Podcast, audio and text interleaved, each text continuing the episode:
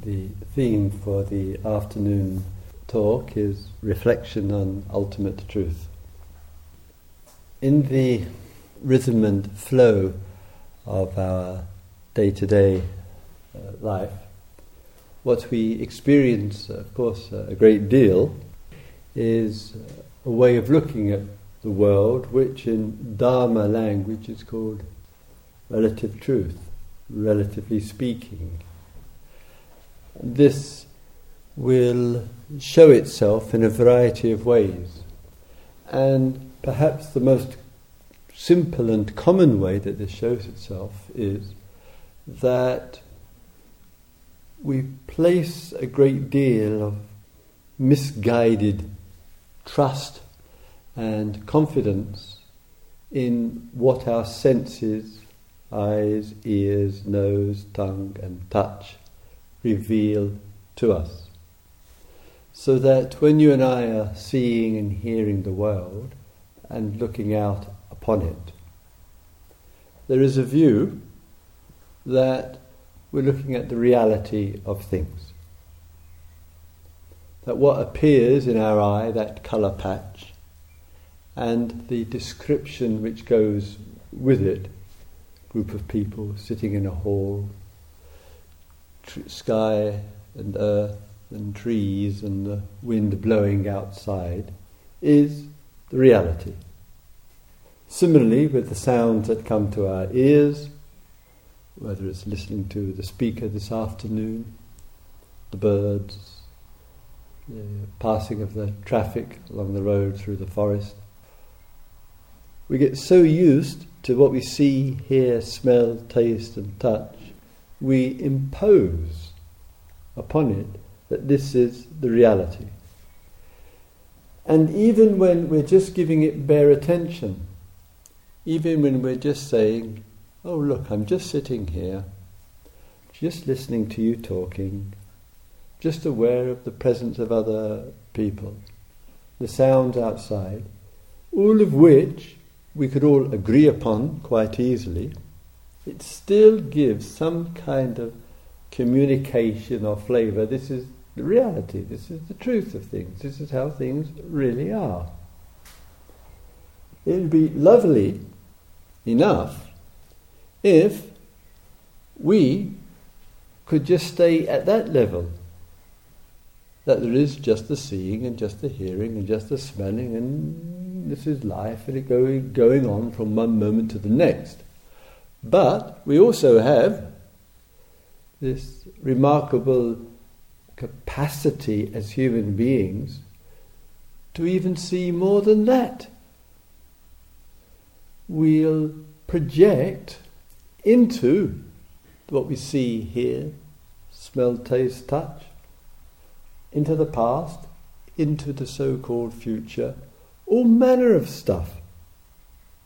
So we assume the bare actuality is the truth, but we feed into it even more, and three of the major ways that we do that, and each one of us has to give attention uh, to that.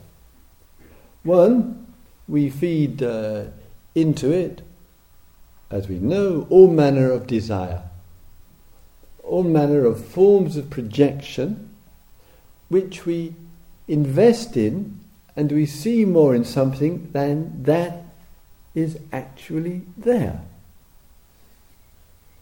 And human beings, we've developed this remarkable capacity to look into things of life, grab hold of them, put all manner of significance upon them, and when you look at it or think about it, it's not compared with the number of items sight, sound, smells, taste, touch in the world, compared to the number, the amount that we select out and attribute and place upon all sorts of projections is actually very, very few.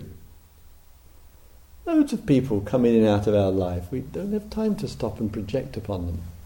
And there are a few poor devils upon whom we project all manner and attribute all manner of things to, and then Sometimes we go from the individual to the groups. Ethnic groups, national groups, groups of rich, groups of poor, young, old, fat, thin, east, west, north, south, and again, lots of layers of views upon there. So sometimes it's desire, whatever it might be. And we hope foolishly again, that in getting what we want, this will make us truly happy. It's a lovely idea. And it's complete nonsense. What it does is we project whatever onto whoever, whatever, and all the desire that can go along, does go along with it, and when we actually look at desire, look at the force of wanting inside of ourselves, and all the projections approval, disapproval, likes and dislikes, addictions and habits, and all that which makes up desire, that when we actually look at it and feel it and go into it, when we're really keen on getting something what we want, what we are really saying is, this desire has got so much pressure in it, I just want relief from it. So if I get what I want, the, desire goes away and I feel relief. It's over. I've got what I want. I wanted this relationship, I, I wanted this job, I wanted this increase in salary, I uh, uh, wanted to find this particular uh, item. What was that word yesterday when we go to the uh, shopping mall? What's the German word? Kaufland. Kaufland. It means Buying land. buying land. It's a fantastic term. I've never heard this. But buying land is Kaufland. Repeat this all over the planet. Kaufland, buying land. So we, we go to buying land. Yeah. And we're looking around for what we want.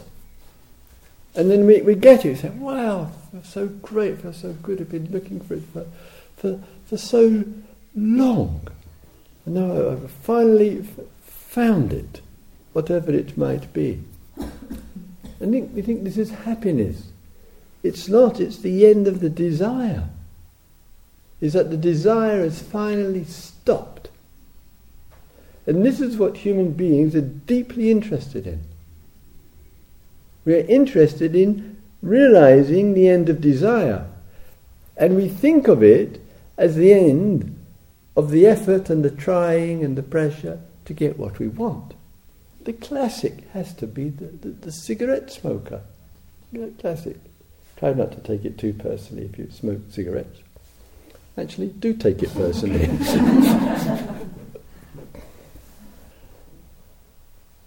One has the packet of cigarettes, the cigarette, the box of matches there, and, and the environment where you can smoke.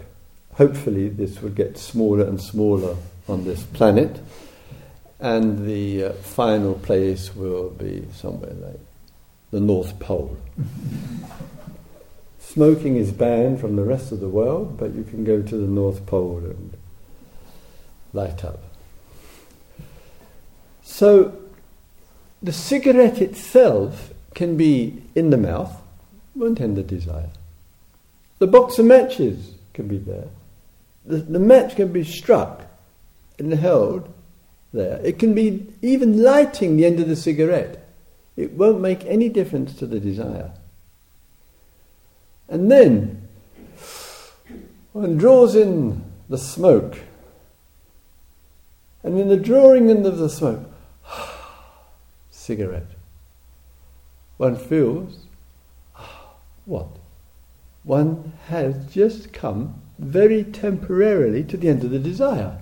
I wanted a cigarette, it's over. Relaxation. This is called life. Impression, projection upon, the movement of wanting and desire, and for the wanting and desire to be over with through getting what I want. I get a little temporary relief. The mind begins to form itself again. A new arising comes about. A new desire comes about. A new pursuit.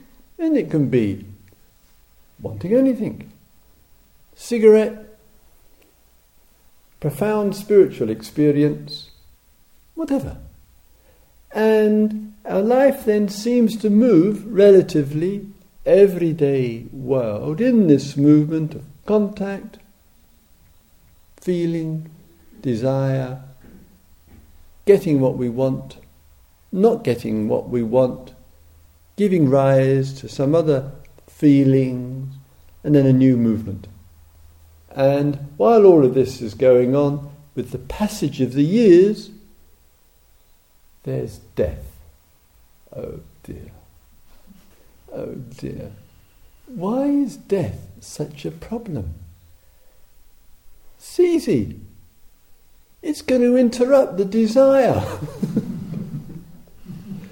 There's no other worry about death. There's no other anxiety. It just, oh hell. I haven't finished doing all the things I want to do. Death is going to st- cut off my desires. Death is only a worry for the desirers. It's only a problem for those who have desire. Desire to live, desire to have more, desire to achieve more, desire to get more things done, desire to be somebody. Death is saying, oh dear, oh dear, sorry. And as the Buddhists say, King Yama, that's the personification of death, the lord of death, flies around the world. This is a picture, image story, flying around the world. And King Yama doesn't care about whether we're young or old, healthy or sick, fat or thin, what else? Tall or short, white or brown, rich or poor. Doesn't matter how young or how old. Just travels around the world and then says, Today you're out. It's over. Your day is finished. And then it's finished. And we just have to live with this. It's more problematic in the force of desire. This, living in this way, and there's, I remember years ago, one Californian psychiatrist described life as a sexually transmitted disease with a fatal diagnosis. kind of hospital humour, I suppose. and so there is, there is this movement of life going on in which the wanting and the desiring plays an important part for us. And lots of projections go on to ourselves and to others. And thus we get caught up in conceit about ourselves, our self importance. We get caught up in the desiring and the wanting, and we equally, and under, of course, will get caught up as well in a whole range of views and opinions. So our life, which we call rather foolishly living in the real world, seems to carry some moments which we're just connected with just seeing and hearing without any special projections upon. Some moments in which we're projecting upon, some moments in which the projection upon is just feeding into more desire, some moments in which there are there's the conceits of the mind. One is called building ourselves up, that's conceited. Another is putting ourselves down, that's another conceit. Another is saying, I'm equal to everybody, that's another conceit. Plus desires, plus views and opinions, and here we are as human beings claiming to live in the real world, and this, in fact, is just one unholy mess. And we call it reality. We call it the truth. We call it the way things are. Wow. We are something as a species. talk about being out of touch. We are over the top with it. And we've got so used to this construction, so used to the various stories which feed in and out of all of this, that it would seem that we find it hard to even have a real doubt about it. We've got the, the conditioning of the mind for us has become so strong. Even our beloved scientists, who are not short of views and opinions, I might add, at least they, using their thought and their mind, have, to their credit, penetrated a little bit deeper to the surface appearances of what we see and hear. They also can remind us too of the relativity of this world of seeing and hearing and the other senses. Our philosophers also, our psychotherapists our uh, psychologists, all keep reminding us that our view on things is rather relative. And it isn't easy for us as men and women to keep some reflection alive, some question alive, and say, hey, maybe, a little doubt, a healthy one here, a little doubt, to say, maybe the reality which I perceive, maybe is just conventional. It's just how I think it is. It's just how others think it is. Therefore, my eyes and my ears are not reliable to know what reality is. They are not the proper instrument. They're not the vehicle.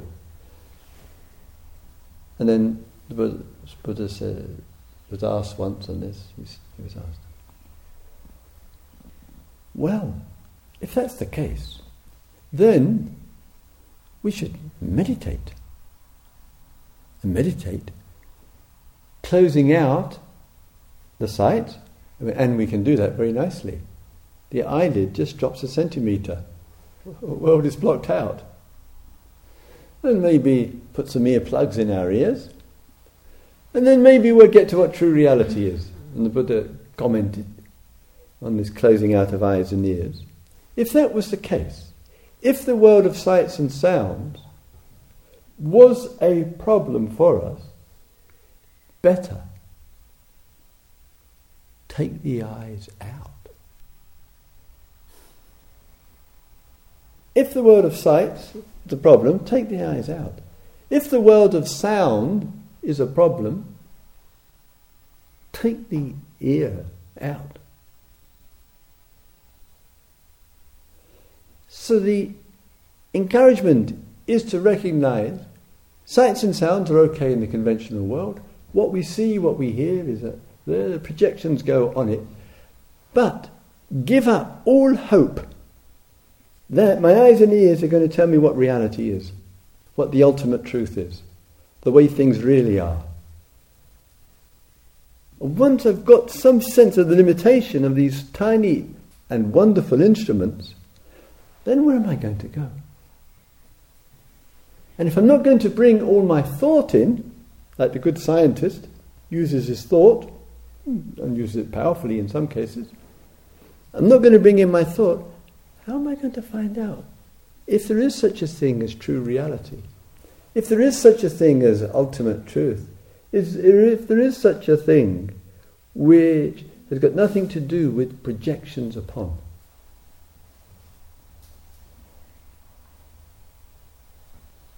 In the, what should we call it, spiritual world, I don't, I don't really like the word world, and I like even less the word spiritual, however. The self, the I, the I, the blessed I, the little terror, the I.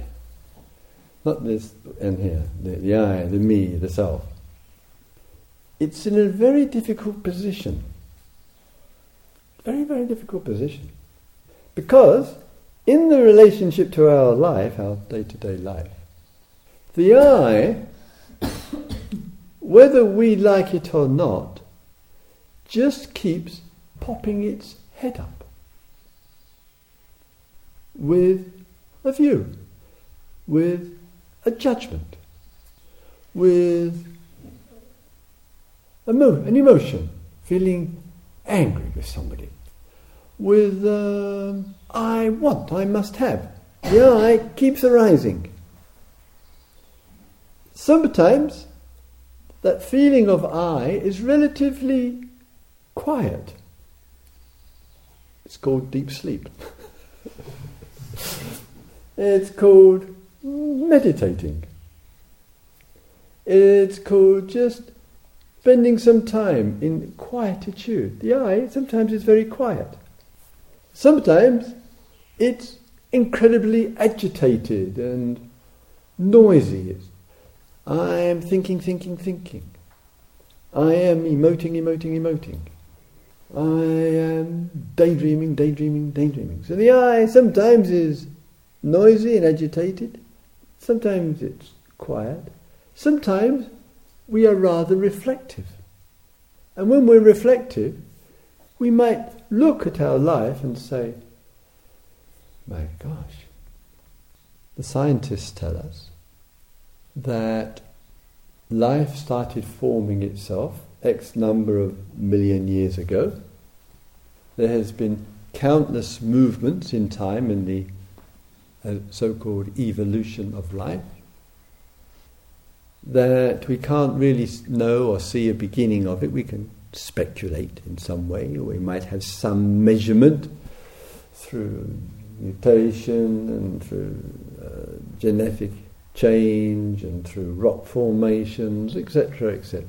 And here I am, living my life, and I might live till I'm 30 or 40 or 50 or 60 or 70 or 80 or 90 or 100, and I might remember those which we would have seen in the, in the Buddhist monasteries, where you have some lovely paintings, artwork, and there you have the newborn baby, and then another painting, in the same painting, of the child at 10 years of age, 20, 30, 40, 50, 60, 70, 80, 90, uh, 100. We were just in uh, Jerusalem and for the Seder, Passover meal. Very interesting, I have to say. And the grandmother there, she's a hundred. Quill, still very bright and, and fresh and good humoured and sexy in a nice way. and her daughter, who's pretty old, said of her mother, the reason that she's lived so well and so long until she had her hundredth birthday uh, this year, because she's always been very positive, always been very happy, and she still is. Something about mind and body and heart and body. Okay. But even so, on Shlom room where Sonia and I stayed, there's a picture of the grandmother, aged about 22 or 23. Lovely, bright young woman. Tremendously long, flowing hair. I mean, this is in the 1920s, remember. Long, flowing hair, lovely and bright, etc., etc. Now she's a hundred. She doesn't quite look like that, I have to say. Hair is white, she's thinning, she's a little smaller, etc., etc. So here we are in this long, long field of time. It's still relative.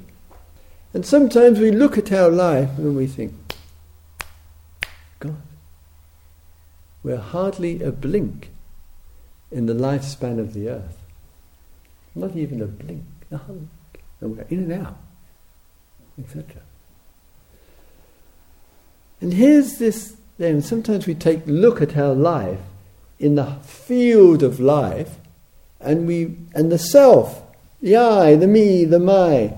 Sometimes we feel quite humbled by it, feel quite humbled by it. My God, life has been going on for millions of years. I might get to 60, 70, 80, 90, 100, I may not. And it's such a short period of time. Gosh, we feel humble. I feel so small, so limited. It's such a brief appearance. I feel so finite and so vulnerable. I'm just a little creature on the earth who's making a great fuss about nothing. And, as I've commented a few times over the years, when we pass out of the world, what's go- if we have a gravestone in the cemetery, what's it going to be? The year of our birth, the year of our death, and in between there'll be a little line. And that little line is our life. It's not worth making a fuss about, is it? It's an extraordinary event. So sometimes the self, the I, feels uncomfortable with this everyday, relative, conventional truth. God, I'm so limited, I'm so finite, I'm just in and out. And I might be a Buddhist or a Hindu and say, well, I'm in and out, in and out, in and out, in and out, in and out. whatever, you know, whatever, you know. Everybody to their view. But it doesn't seem satis- very fulfilling or satisfying whether I'm in and out once or I'm in and out endlessly. I'm still in and out. Yo yo life. So then sometimes spiritual teachings from the East and other parts of the world will tell us you are not who you think you are. Oh, that's good news. Great. Thank you. I really appreciate being told this. So one reflects on this. Oh, not who I think I am. I am not this body. Not who I think I am. I'm not my thoughts. These just thoughts come and go, and I'm not my uh, feelings, and I'm not my states of mind, and you're not who you think you are. Oh, thank goodness for that. So I don't have to consider myself as some poor, finite, pathetic little being who pops into life in the millions of years and pops out just like that. Good, I'm, I'm, I'm not this. And then the spiritual teachers and teachings will say, no, no. They'll say, you are pure awareness. Oh, brilliant. this is just great. So, I'm not what I see, hear, smell, taste, and touch. That's all changing. I am pure awareness. The has got to feel good about this. Brilliant. I'm not my thoughts, I'm not my states of mind, I'm not my body, I'm pure awareness. The I feels really, wow, feels a bit better about itself. And another person will come along and say, well, look, you're, um, what is it? Uh, your absolute being. Your being. Pure being. Oh, that's better because this being is just falling apart by the week. You know, you're pure being, unchanging, you're pure being. And the I says, oh, God, great, thank you. I really feel better about myself now. I'm pure being. And this, you are the true reality. Oh, brilliant. Crikey, it's just, I thought I was just some conventional little thing living in this world. No, no. Whatever. You are that. I am that. Oh, great. But what's that? But anyway, but it sounds better than being who I am, so I'll, t- etc.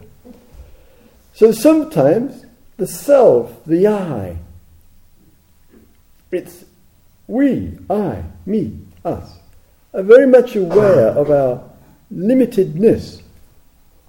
So we can't, it's hard to deal with just being finite and limited. Hard to deal with the fact that in a generation from now, hardly anybody will remember us. we just life will just go on as it did with us, and it will go on just as well without us, and it doesn't care. It just comes and goes. Wow.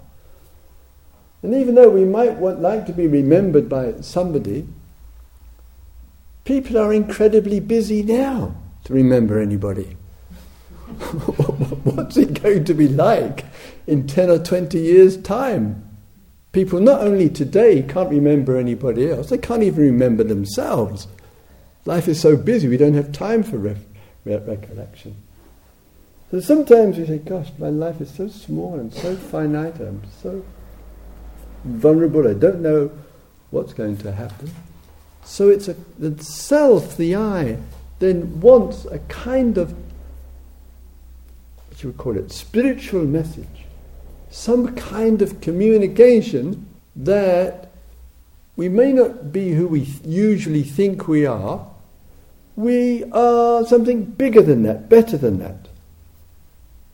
Whether, it, whether it's called pure consciousness, or whether it's called you are the eternal now, or whether, whether it's called you, uh, you are the truth, or you are reality, or whatever it might. You, you are one with God, that's another popular one. It seems like the self just doesn't want to give up being in the picture. It just doesn't want to be, it wants to be somewhere. And if one's tired of being rather small and finite, then let me go for jackpot win the cosmic lottery, and be infinite and eternal. I'm not sure if the I, in a claim of being infinite and eternal, is what ultimate truth is. That's all. I'm not sure if it, that's what is ultimate truth. Is it possible? It's a question for the I. I, me, self, this little strange phenomena. I, I, me, me, my, my. Common to us all. Your feeling of I, that feeling of I, is no different from your neighbour's. It can't be. The feeling of I is, is, is common. Is it possible to take an interest and engage in a reflection about what is truth, if there is, what is ultimate truth, if there is, what is the way things really are, if that can be discovered, without I entering into it. Not actually entering into it. And it isn't a matter of the I, the self, whether it's the conceit of the true self or the conceit of the inferior self or the lower self or somewhere between. It's not a matter of trying to get rid of the self, nor is it a matter of trying to get rid of sights and sounds, what is the reflection in which the interest is not about what I see, hear, smell, taste, or touch? The interest is not about who am I? The reflection is in another way altogether. And that, what should we say, interest and um, passion and uh, exploration gives nowhere for the I to land. Nothing whatsoever for the I to claim. It's a conceit to say, I am a mortal self, born in this world and will die. It's a conceit of the mind. It's equally a conceit to say, I am immortal and I am deathless. It's a conceit. giving or making no offer for the I perhaps gives us the opportunity to reflect, to meditate, to contemplate.